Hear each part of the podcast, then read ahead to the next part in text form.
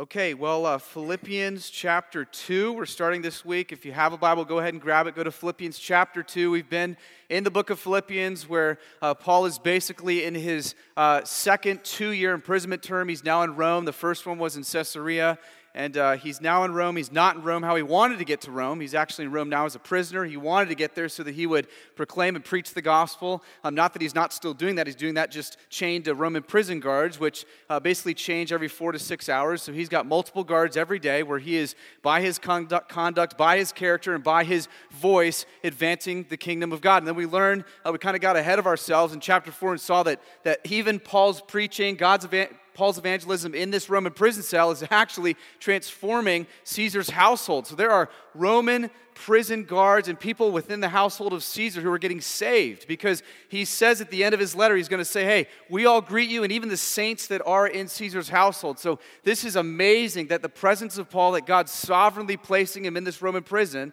is actually advancing the good news of Jesus. And and what we saw last week was is, is Paul really got at the heart of it all and said, hey, if you're going to walk together and labor together, you've got to be firmly united in this thing.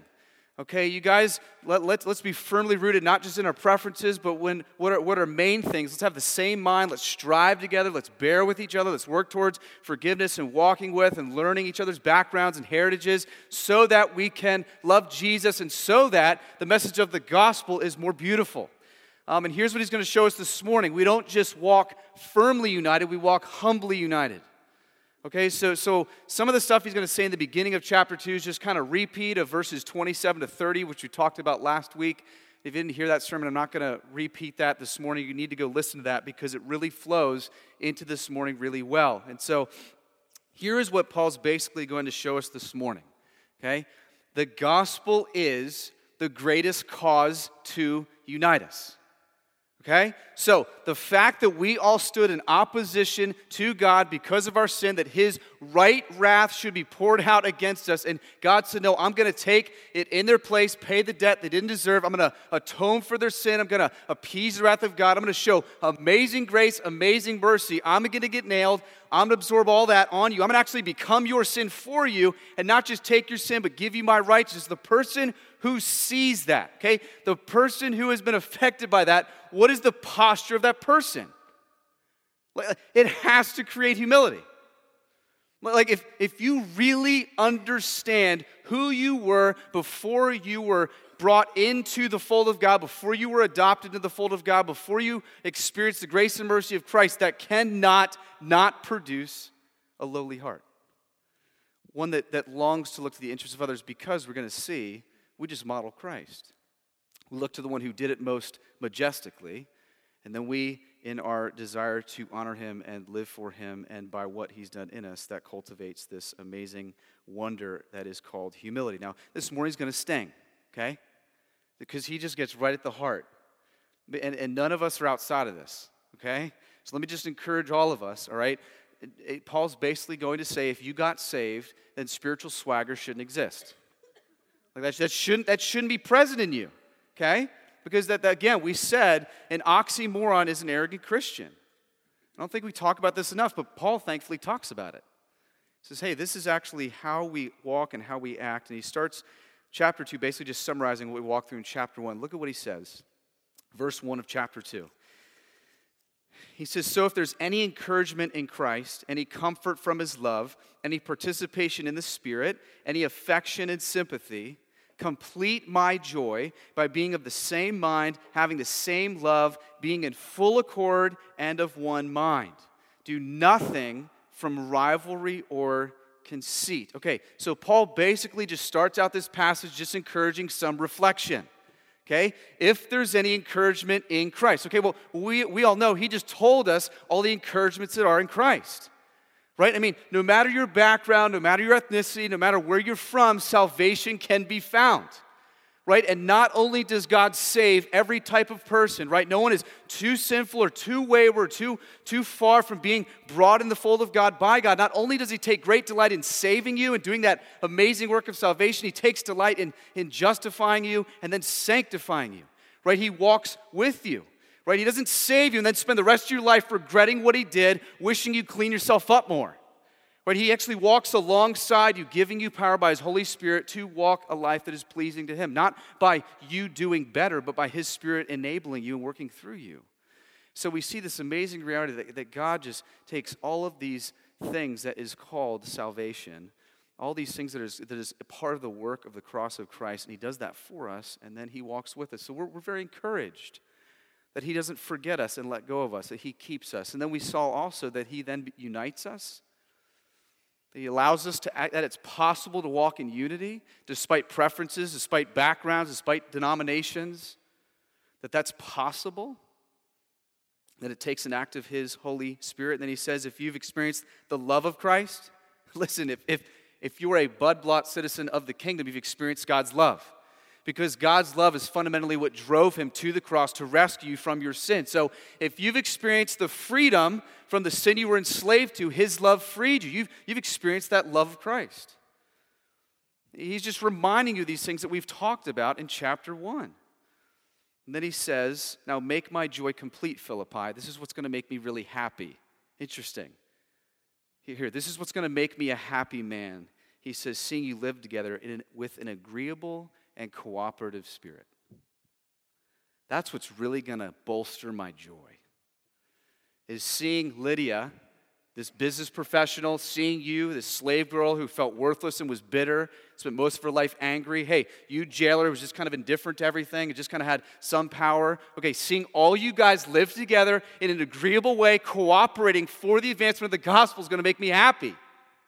Now we can we can understand this. We talked about last week how we're a circus in here, right? We've got so many denominations represented in here, so many backgrounds represented in here that, that of course this would make a Christian happy to see different backgrounds getting together, rallying under the banner of Christ crucified, and seeing lost people reconciled to God by the visible display of his church. And then he rolls, after he kind of gives us this time of reflection, he rolls into this weighty command do nothing. Okay, so if you're motivated to do anything, it cannot be motivated by the next two words.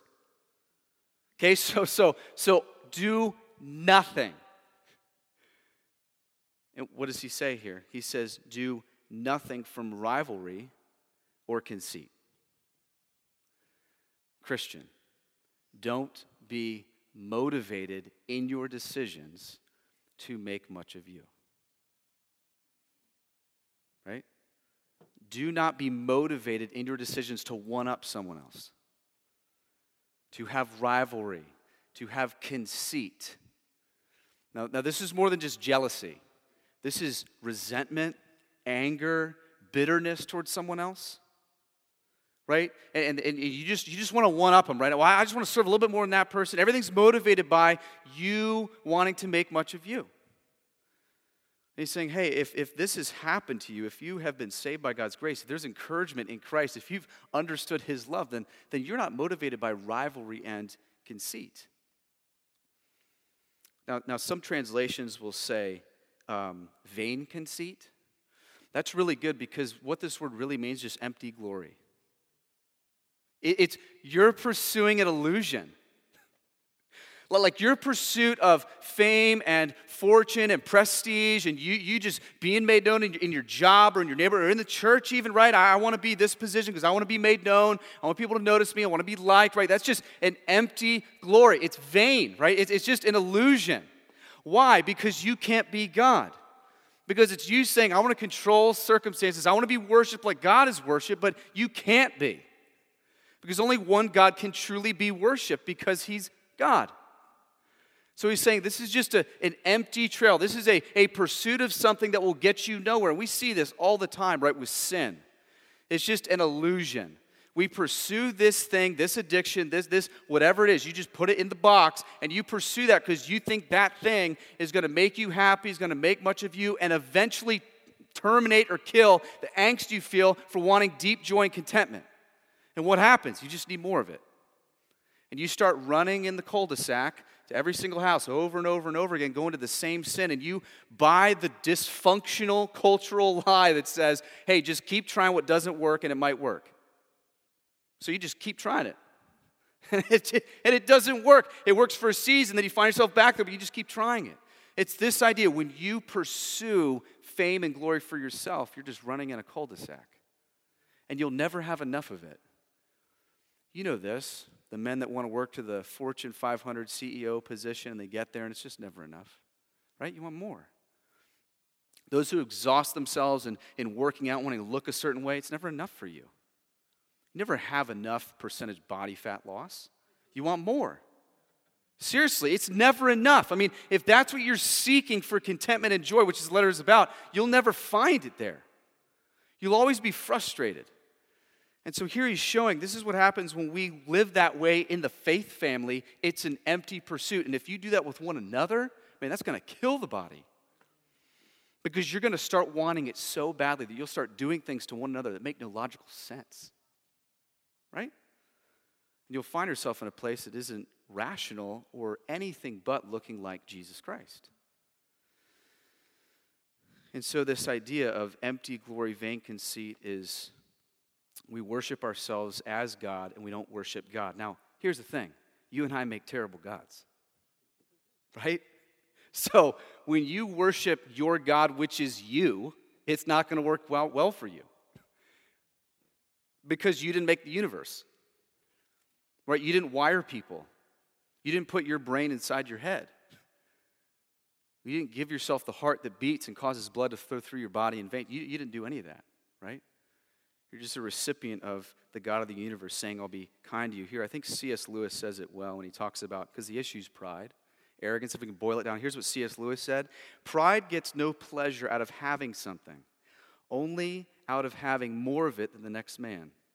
It is comparison that makes you proud. This is what the American dream teaches us, right? Just have more than your neighbor.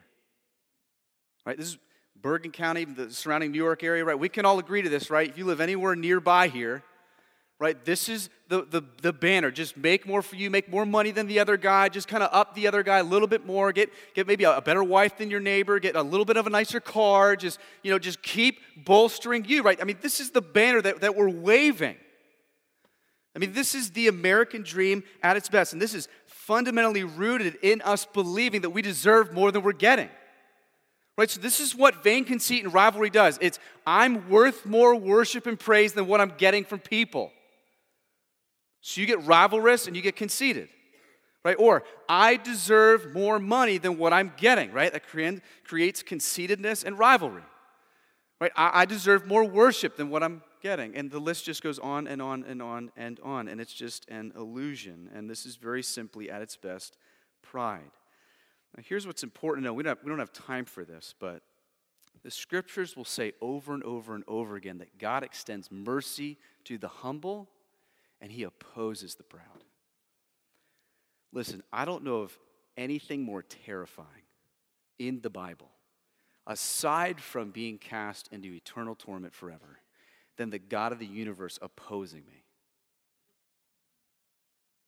Because of, some, because of pride? And we could sit here for, for weeks and look at stories in the scriptures where God clearly extends mercy and grace to the humble of heart and exalts them and opposes the proud. We, we, we could do that because you're basically saying that, that I should be God and God should not be. And we're trying to replace ourselves with Him. And so when you have a right understanding, that God extends mercy to those who fear him. And I'm not talking about like literal trembling terror. I'm talking about awe. Like, like when you lose the awe and majesty and might that is the God of the universe, you grow very proud. And when you have a good, meaty, bolstering look at the God of the universe in his awe, in his might, in his majesty, it cultivates a humility right? It creates a lowliness of heart. It creates a servant's attitude. We're going we're gonna see that in just a minute. So, so, just a second. Here's how pride begins to work itself out. Um, just a few ways that, that I've seen, and, and there are many, right? Um, one is that if you just love to dish out critiques, it's, it's probably because there's some pride there. Like if you enjoy it, like if you enjoy criticizing others, Maybe, maybe there's some pride because you love calling the shots. You love appearing better than somebody else. It's a competition. So if you take joy in that, I'm not saying about good, healthy conversation, good criticism, good that, that should be happening in the faith family. But if you take some weird delight in criticizing others or talking just wickedly about somebody, there might be pride in your heart. There is pride in your heart. Not maybe.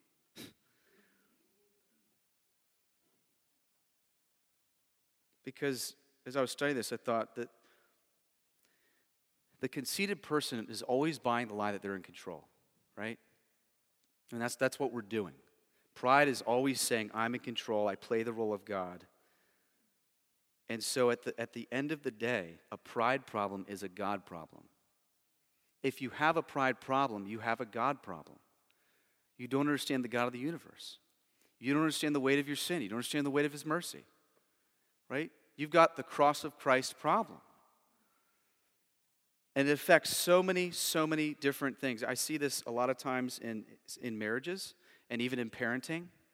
Even though I'm just starting out at this, right? We, we are just so prideful in our way that we become self fulfilling prophets but it's in pride and arrogance that those things happen, right? So the wife who's just like, you know, so concerned, or the husband that's so concerned about everything their wife's doing and just afraid they're going to leave because they've been wounded in the past, and so they're just trying to just set up all these systems in place, reading their text messages, following their email, and eventually this, one of the spouses say, "What? I don't know if I can handle this anymore," and they leave, and the person in pride says, "See." They did what I always thought they'd do. Well, no, you, you, in your pride, you were the thing that, that caused them to do that in parenting we just we just we don't want our kids to rebel. So we put up every possible fence taser guns big dogs right? Get them in the, in the circular house right? That has no exit doors. And we do that all of the life of our children. It doesn't mean wise parenting watching out for them shepherding them protecting them. But we do it to a point where we're so afraid of them rebelling. Then they get older and they're finally out and they just rebel. And you're like see? Well, you're, you're trying to control the universe. You weren't really entrusting your children to the god of the universe so it was really pride driving your decisions, not humility.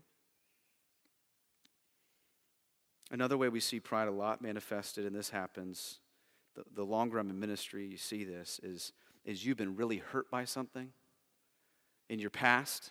So it might be in your family, it might be uh, the church did something to you, it might be, I don't know what it is. But what happens is you grow so prideful and arrogant because of your hurt that everyone else is the enemy. Okay, everyone else is the author of your hurt. So instead of you dealing with the issue, the internal issue of hurt, you blame everybody else. So you have new friends every year, and you think everyone just betrays you. Well, maybe it's not everyone leaving you or abandoning you. Maybe you, in your pride, are not dealing with the internal hurt that you've been caused. And so, in pride and arrogance, you walk around with this idea that everyone else is to blame.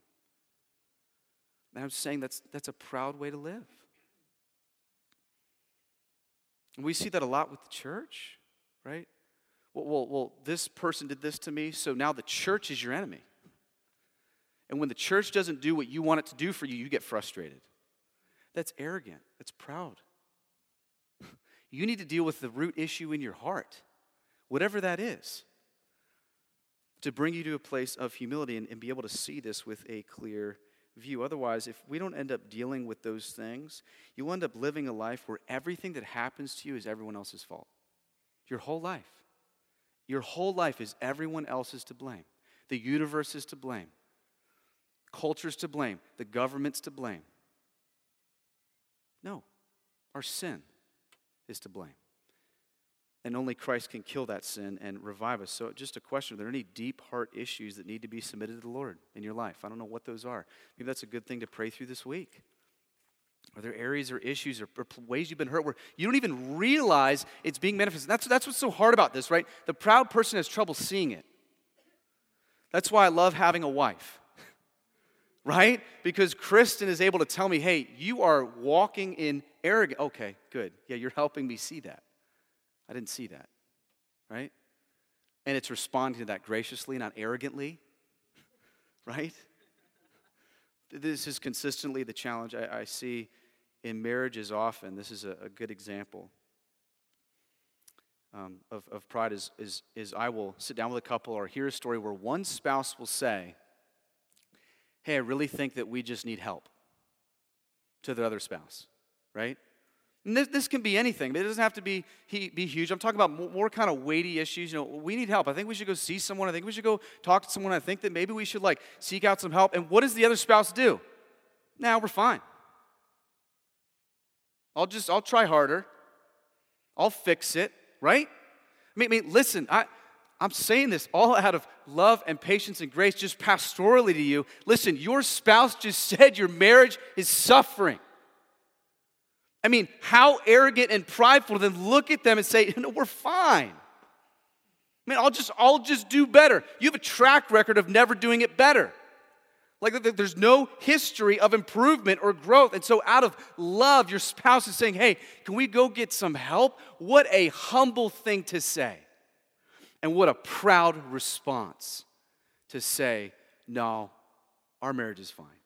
Right? I mean, that's just, that's just a, a baseline example of the ways that we are so conceited, right? Even the ways that we don't see it. So, man, if, if and can I just encourage all of us in here? You're with a group of fellow strugglers. Can, can, you just find warmth in that? that? That if that's you and you're sitting here going, man, I got this issue, I got it, and, and I don't really want to deal, guess what?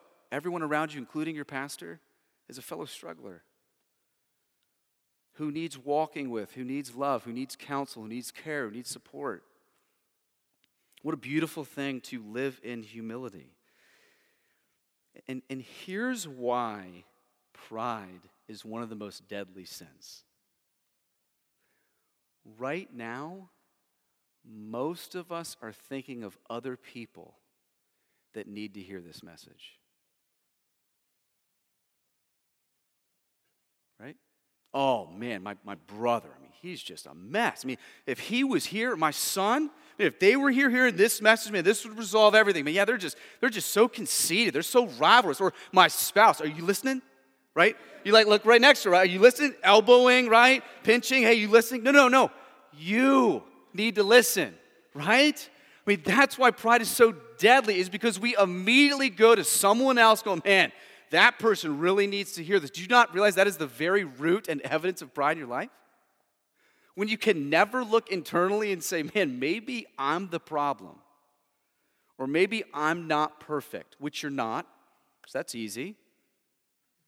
The God of the universe is, which is why he sent Jesus to be your perfection for you. So you could walk in grace with him. But, brothers and sisters, I, I have been praying this week that, that God would just make this place a humble place because it's so hard. It's so hard. God, would you, would you cultivate this in us? And that's why this is one of the biggest stories of marriages I see. Is when I sit down, it's always but he, but she, but he, but she, but he, but she. No, you. Stop blaming. Stop looking outward and look inward. I mean, once marriages solely look internally at themselves, now they can grow and be a godly wife, a godly husband, a, a submissive wife, a, a, good leader who doesn't domineer, doesn't lead with aggression, but cares for his family as Christ cares for the church, and the wife can learn how to serve and be a suitable helper to her husband. As soon as those things are happening, the marriage gets beautiful. Man, the marriage flourishes because it's not two people attacking each other and in pride and arrogance saying, This is how you need to be better. It's in humility saying, I'm going to consider my interests your interests above my own, and where do I need to grow and walk? In Christ likeness. Now, we got to answer the why, okay? Otherwise, we're never going to obtain the purpose of this text.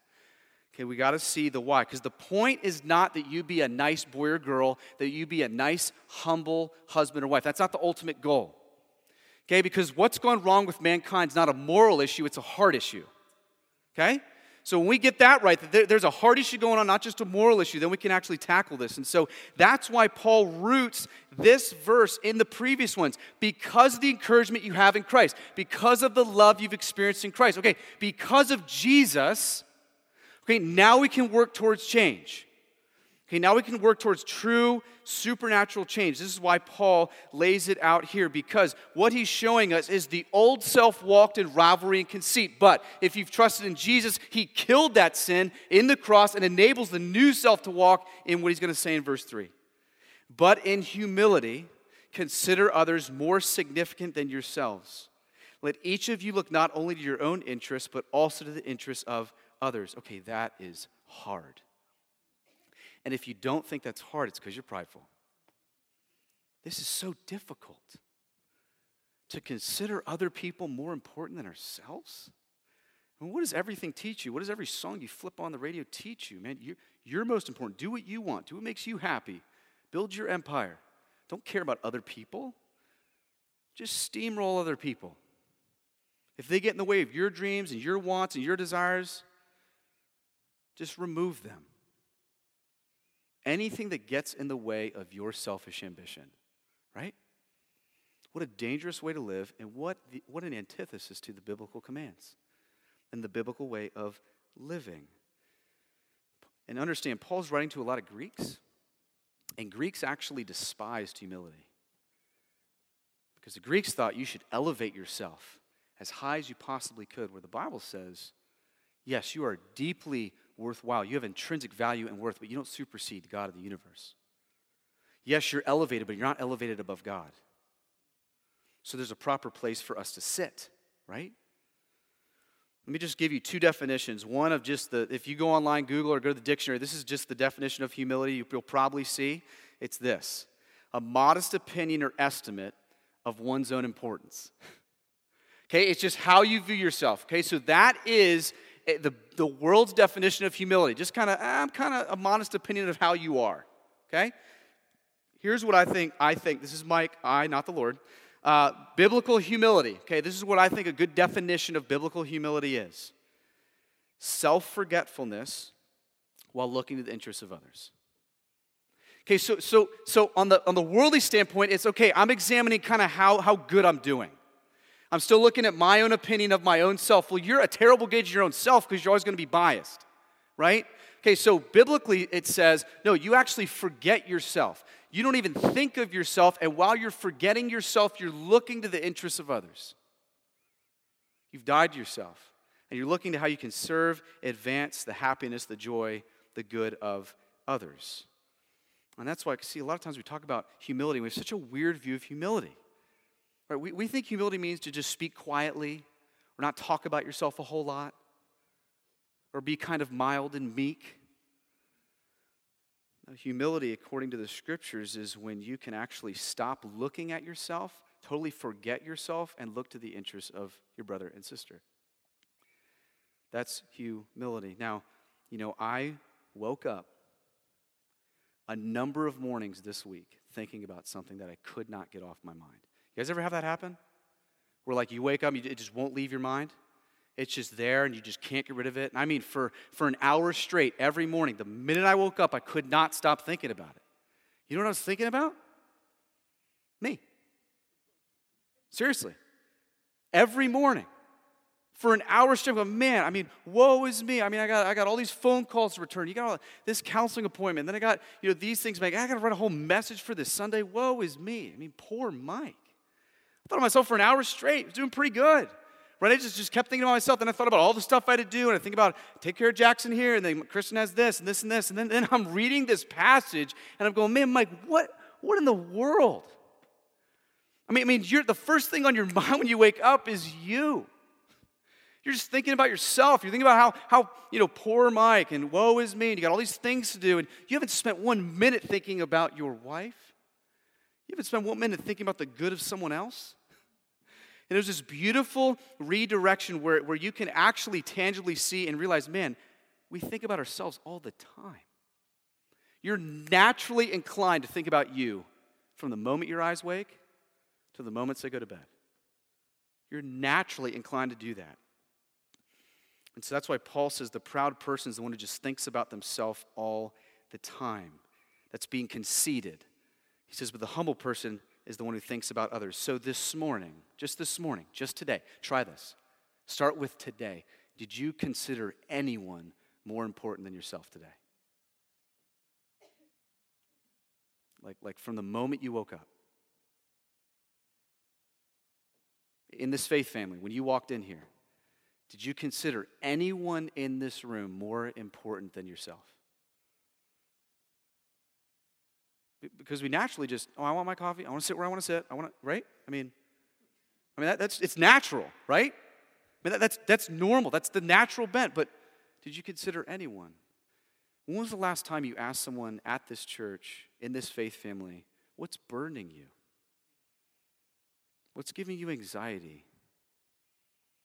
Or are you so busy being angry and resentment and frustrated that no one asks you how you're doing that you're like, well, I'm not going to ask anyone else how they're doing that? Right? And that's a spiritual swagger that should be killed.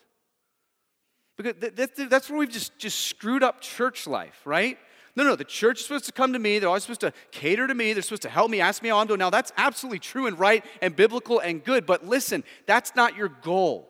You don't spend your world and your life walking around looking for other people to ask how you're doing and check in on you. No, your job is look to the interests of others. Your job is, how about you go be that person? I mean, I can't tell you how many times people come to me and complain and say, man, well, well, no one ever asks me how I'm doing, and I don't know. No one ever says hi to me. Well, maybe you should go say hi to someone. Maybe you should stop waiting for someone to come up to you and you go look to the interests of someone else. That's a beautiful way to live. And you know what's amazing is you start doing that, you bet people are going to start checking in on you and saying hi to you and asking you how you're doing instead of just complaining in this false humility, which is pride. This false humility that says, well, no one cares about me. This is so super challenging for us to walk in as a church. And here's what's great that word interest is just a filler, it's open ended. What that means is in the original language is it says, let each of you not look to your own whatever happiness, popularity, success, family, but look to that of others. So, so don't work towards all of that of your own. Work towards, spend your energy looking to the family, the popularity, the success, the good of others. It's just a filler word. You can put anything in there amazing what, what that would look like. Now, here is why the next two verses should be like a steak dinner when you haven't eaten in weeks. Okay? Right now, if okay, the person who's been made new in Jesus, the person should be going, okay, what do I do?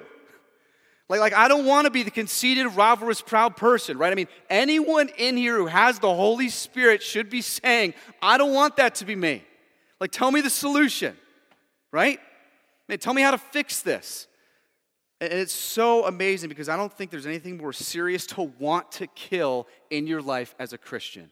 Out of all the residual effects of the fall, I think this one takes the cake. If we give our life to mortifying and killing a specific sin in our life that is the damning influence of every other sin, it's probably pride. So, so, so Lord, what do we do? How do, how do we? I don't want to be conceited. I don't want to be rivalrous. I don't want to be and it's amazing. He lays before us what to do. He shows us how to kill our pride and the foundation to our humility because we don't just go around trying to act humble. There's a source that's fueling this.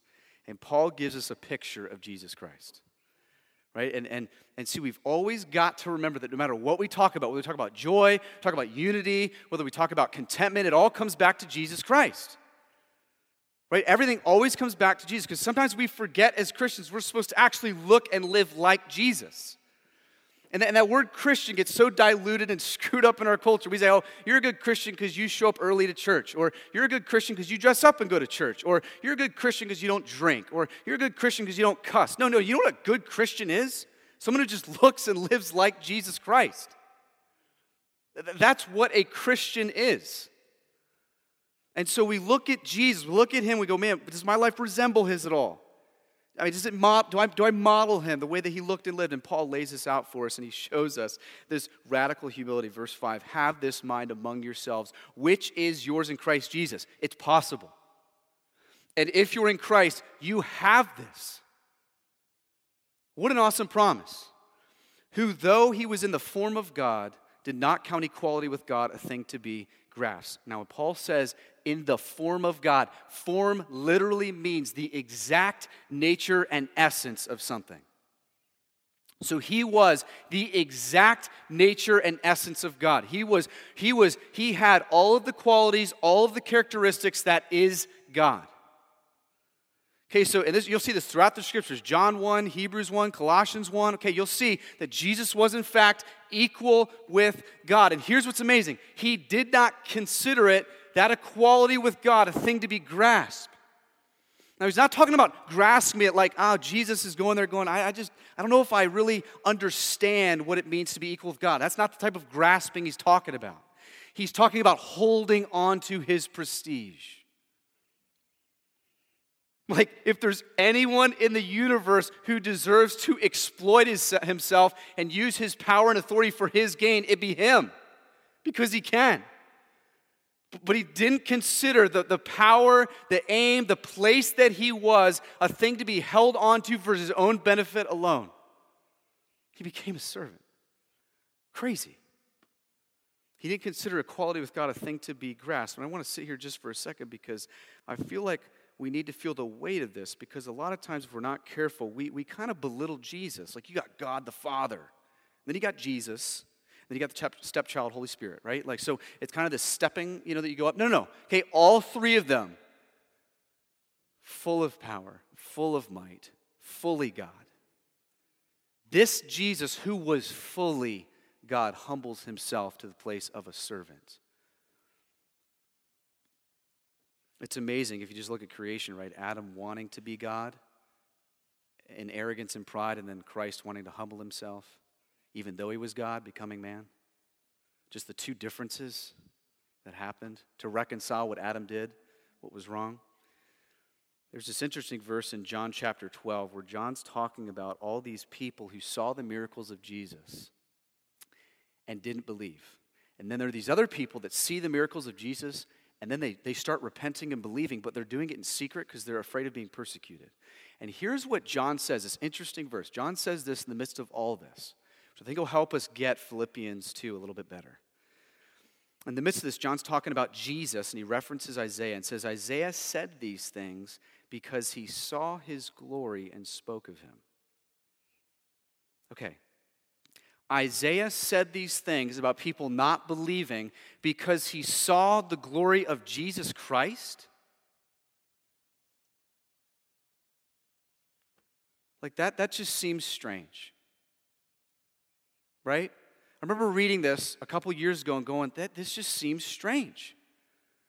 Because if anyone else is reading this, they're probably thinking that he's talking about God the Father. I used to read Isaiah 6 and be like, okay, wow, man, Jesus is seeing God the Father. I mean, Isaiah is seeing God the Father in his glory, but John's revealing here that it wasn't God the Father, it was Jesus sitting on the throne.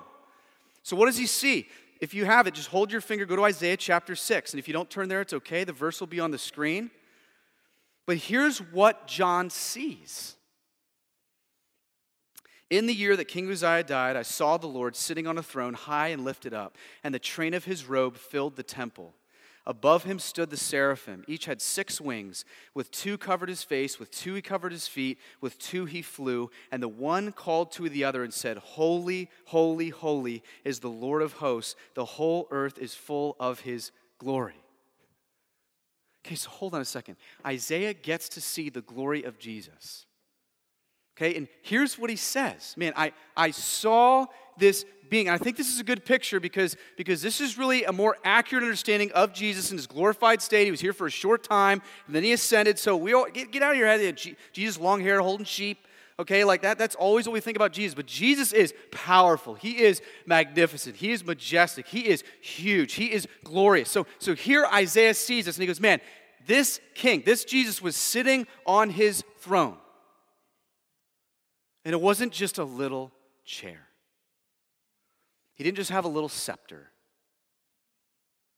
He's sitting on his throne, and the train of his robe is filling the temple. Okay? So he's seeing that. Okay, then he says, these, these holy angels, right, who are without sin, are looking at Jesus going, you're so set apart. Like you're so holy. They can't stop saying it.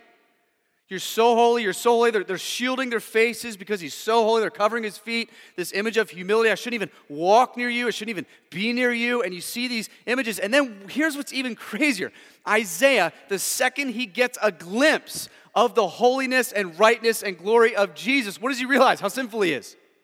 If you keep reading, he goes, Man, I, have said some things that were bad. And I'm going, Man, this guy's, this guy's a prophet. I'm thinking about all the stuff I've said. And, and his sin is exposed immediately as he sees the glory of Jesus. Powerful, amazing. Amazing that this, this picture here, and imagine Isaiah in this moment. Okay, now, now here, go back to Philippians chapter 2. This Jesus, this Jesus, who all of creation bows down to and rightly worships and rightly declares that he's glorious, comes and bows his face and washes disciples' feet. What? Look at verse 7. He made himself nothing. That Jesus taking the form of a servant, being born in the likeness of men, being found in human form, he humbled himself by becoming obedient to the point of death, even death on a cross. So, what's the motivation for a humble life? And what is the source and fuel of a humble life?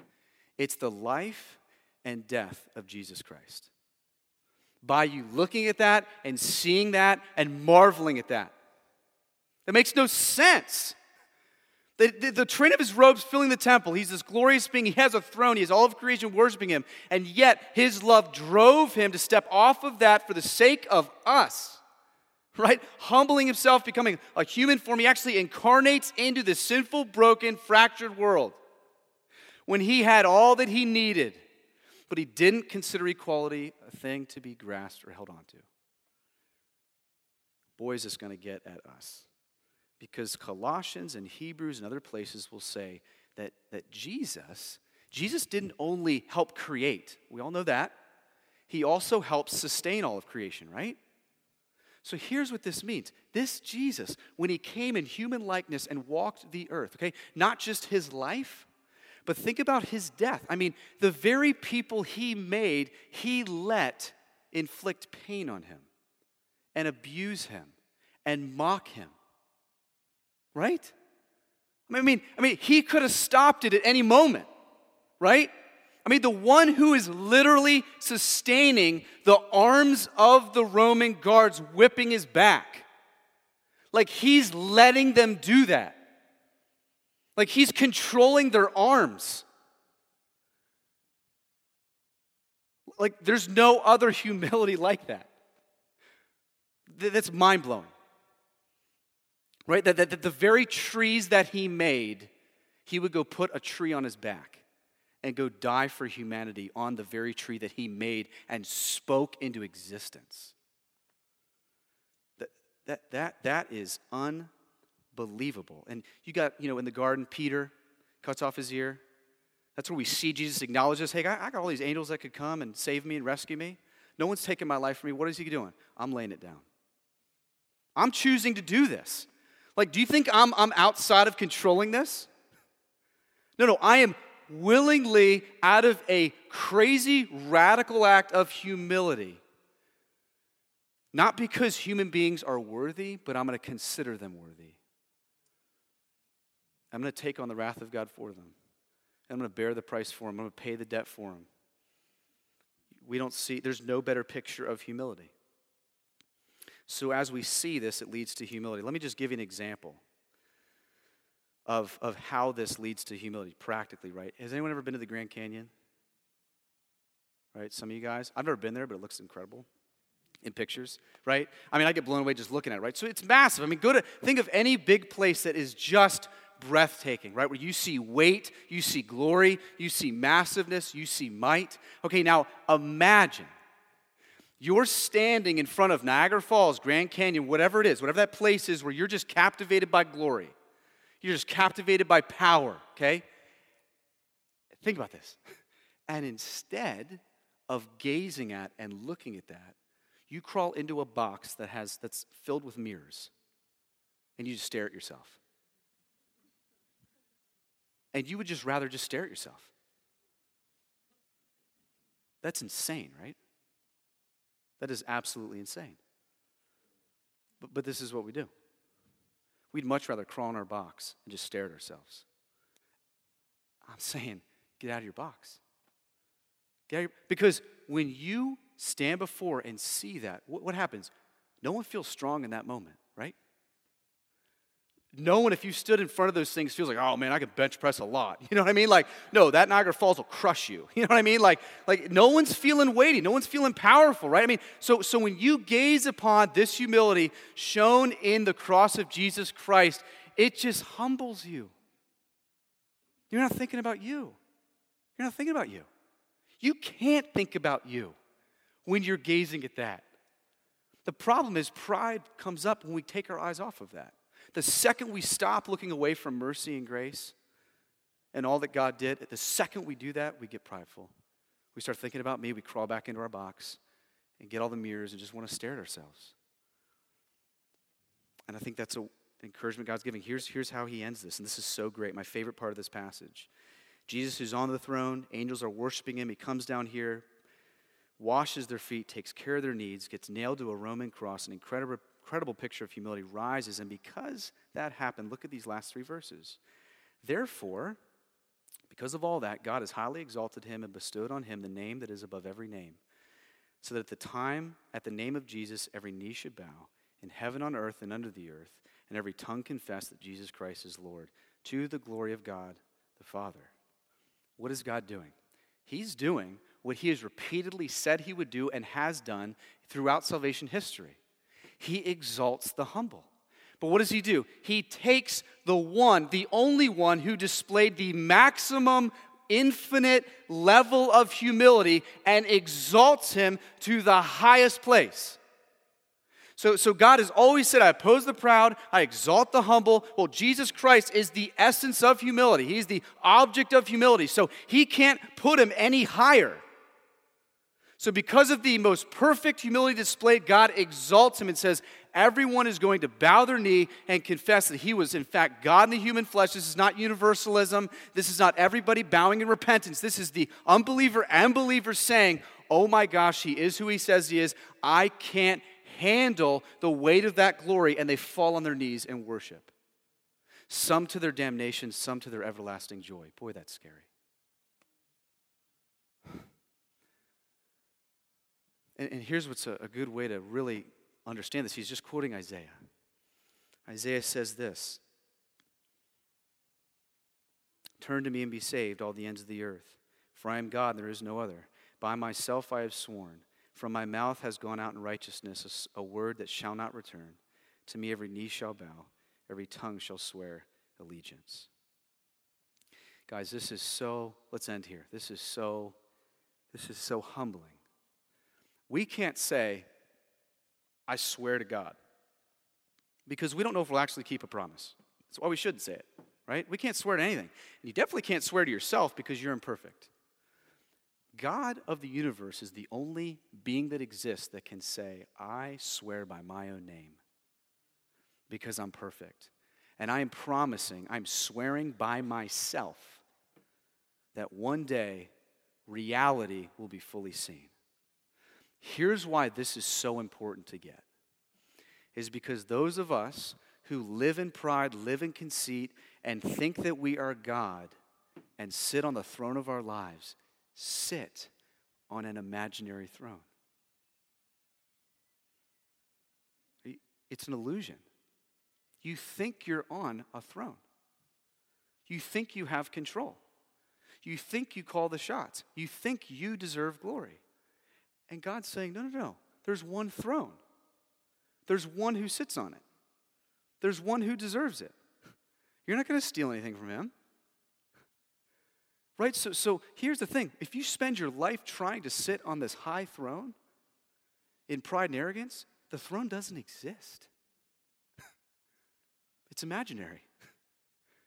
You think you're sitting on one, only to realize one day, I'm not on anything. He has always been sitting on his throne. And the only proper response is unworthiness humility, considering others better than ourselves. See, humility happens, I really believe, when gratitude happens.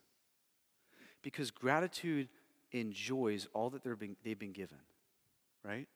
That's how life will always work best, the grateful heart. That's why the Bible always talks about a grateful heart. So you have to be grateful for the humility displayed in Jesus to cause you to fall to your knees in humility.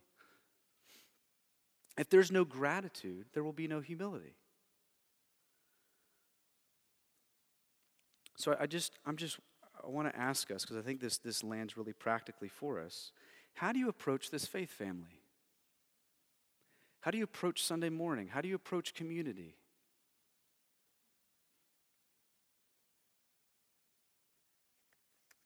Do you, do you approach it with an attitude of, man, how can I serve you? How can I better you? How can I encourage you? How can I be there for you? Because we're plagued with, just like we talked about last week, that we think, we think, in arrogance and pride, the church is put on this earth to serve us and to meet our needs. I want my latte before I come in, and I don't want to carry my Bible, put it on the screen, and I want good parking, and I don't have to walk far, and I want good AC, right? I mean, that's natural, right? Because we're prideful, right? But you know what the Bible will say? And this was a hard one that I was thinking about this week. The Bible will tell you to outdo one another in honor. That's what the Bible tells us to do. The Bible says, hey, in the, in the faith family, you should be outdoing each other in honor. Wow. How does that affect our perspective? How does that, right? Amazing to think about. And, and I really think that this is one of the objective evidences of conversion and that Christ is Lord of your life. I do. I do just think this is one of, there are many. I think it's one of the clearest ways that the cross of Jesus Christ has so invaded your heart. You know, the, the setup guys, right? They come in here, 7 a.m., get up at 6.15, set up. Everything's ready. You walk in. Why do they do that? So you don't have to. Right? If they didn't do it, who would? Right? People who serve in different places of the church, why do they do it? So others don't have to. I mean, why does the children's ministry so badly want to help moms not have to participate back there and care for their kids? Because they don't want them have to have to, because they do it all week. They want to give them a break. They want to serve them. They want to look to their interests. Why, why, why is anything done, right? Because so others don't have to. Imagine what God could do with this place if we were like that. And God is at work doing that. Oh, brothers and sisters, I'm so encouraged, and I'm here to say, let's keep going. Let's keep marveling and looking at the humility displayed in Jesus. Let's ask Him to help us with that. God, make this place more humble. God, we know that this, that I know this stings everyone's heart because it stung mine the entire week. God, I know that I don't often enough look to the interests of others. God, protect us from arrogance. Protect us from always looking to the faults of others. God, there's no place for that. God, help us to, to kill that through the power, grace, and mercy found in the cross of Jesus Christ. God, I pray when we find our hearts lingering there, that we'd look at the Grand Canyon again, that we'd look at you again that we'd look at this Jesus who had full, unwavering authority and power and prestige and fame and right, right prestige, yet did not consider that a thing to be held on to for his own benefit, and became the form of a servant in human likeness, and bore the wrath that we could never bear on our own, took the sin for us that we could never cancel in debt, lived the perfect life rose again, validating it all, offering newness of life. God, maybe walk in that. God, I pray as we observe the Lord's Supper this morning that we would consider the weight of your body that was broken, your blood that was shed. God, make us a humble people. God, help us to be humble in correction. God, help us to try to outdo one another in honor. God, thank you that this is possible, that you say this is your mind in Christ Jesus. And may you receive all the glory and praise for it. And may many be reconciled to God by the way that we interact and worship as a faith family. In Jesus' name, amen. Amen. Um, maybe this morning's a good, a good time for you before you take Lord's Supper just to examine your heart as we always do, but maybe to consider where places of pride might be bubbling up.